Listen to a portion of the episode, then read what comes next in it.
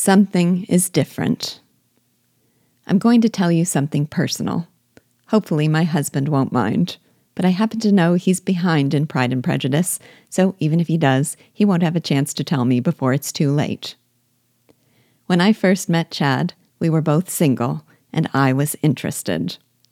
But after a few encounters, it seemed clear to me that my interest was decidedly unreciprocated. Nevertheless, we became friends, and I talked to him on the phone or saw him in social settings from time to time over the next two and a half years.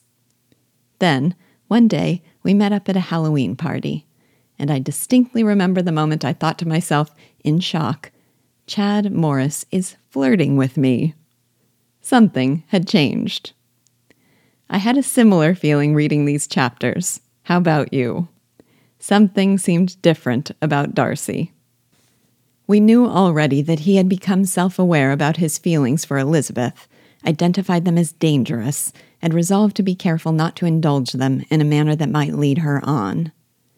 The last time we saw them together, he did ask her to dance, but he maintained his taciturn manner, and there was tension between them over the topic of Wickham. A few things here caught my attention and made me question whether there had been a weakening of Darcy's resolve. First, upon his arrival at Rosings with his cousin, Colonel Fitzwilliam, he makes his way expressly to the Collins home, which prompts Charlotte to comment, I may thank you, Eliza, for this piece of civility. Mr. Darcy would never have come so soon to wait upon me. When, during their engagement at Rosings, Colonel Fitzwilliam seats himself next to Elizabeth, and the two begin animatedly talking, we are told that they conversed with so much spirit and flow as to draw the attention of Lady Catherine herself, as well as of Mr. Darcy.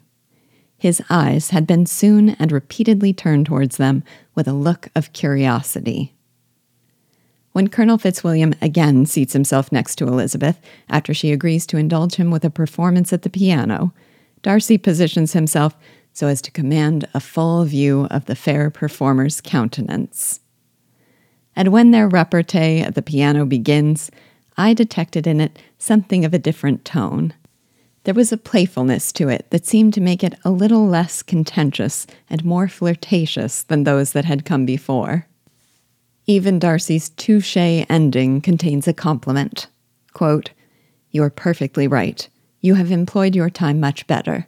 No one admitted to the privilege of hearing you can think anything wanting.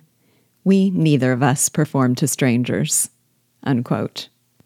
Elizabeth studies him to see if she can detect a sign of love for de Bourgh. The signs are there, but she misses them entirely because she has the object all wrong.